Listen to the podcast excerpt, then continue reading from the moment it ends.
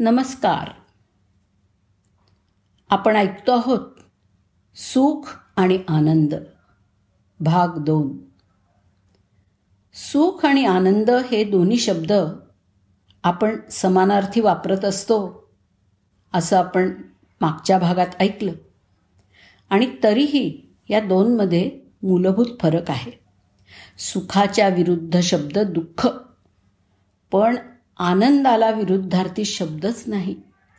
सुख हे नेहमी बाह्य वस्तूवर किंवा व्यक्तीवर अवलंबून असतं. तर आनंद हा केवळ आंतरिक असतो आत्मिक असतो. सुख हे उपभोगलं जातं. आनंद हा आपोआप मिळतो.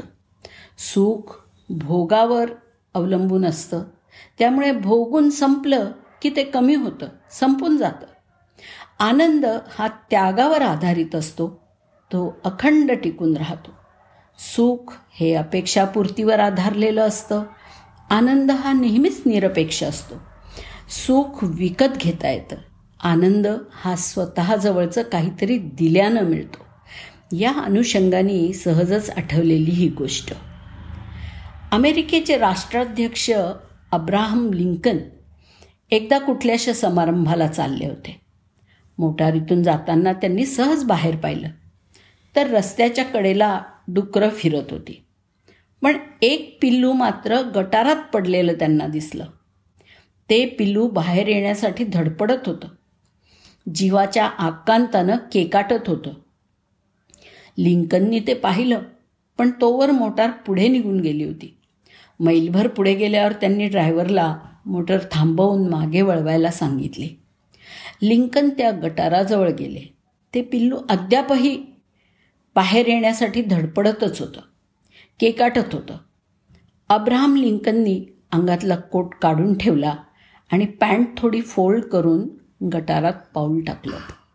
दोन्ही हातांनी त्या पिलाला उचलून बाहेर काढलं आणि त्या चरणाऱ्या डुकरांमध्ये नेऊन ठेवलं. हे सगळं करताना काळजी घेऊनही त्यांच्या कपड्यांना थोडा चिखल लागलाच.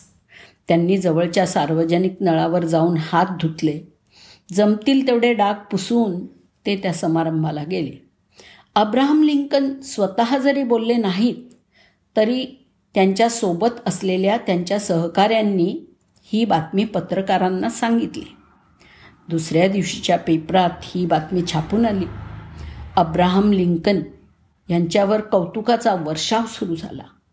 त्यानंतर लागलीच त्यांनी पत्रकार परिषद घेऊन सांगितलं की मी जे काही केलं ते त्या डुकराच्या पिल्लासाठी केलेलं नाही. मी जर त्या पिल्लाला गटारातून बाहेर काढलं नसतं तर त्या पिल्लाचं केकाटणं आणि तडफड माझ्या मनात सतत राहिली असती. माझं समारंभात लक्ष लागलं नसतं. माझ्या मनाची अस्वस्थता संपवण्यासाठी मी चिखलात उतरलो. दुसऱ्याच्या दुःखानं द्रवणं हा थोरांच्या जीवनाचा स्थायी भाव असतो. सेवा करण्यातच त्यांना आनंद लागतो आपण सर्वसामान्य माणसं प्रत्येक गोष्टीत स्वार्थ म्हणजेच स्व अर्थ शोधतो. हा स्वार्थ काही काळ बाजूला ठेवून आपल्याला थोडंफार जगणं शक्य नसतं का? आपल्या स्वार्थाला थोडी मुरड घालून मी आणि माझं या परिघाबाहेर उतरून असं काही करून बघूया तर खरं? प्रापंचिक सुख तर नेहमीच उपभोगतो. कधीतरी निरपेक्ष आत्मिक आनंदाचाही अनुभव घेऊया. धन्यवाद.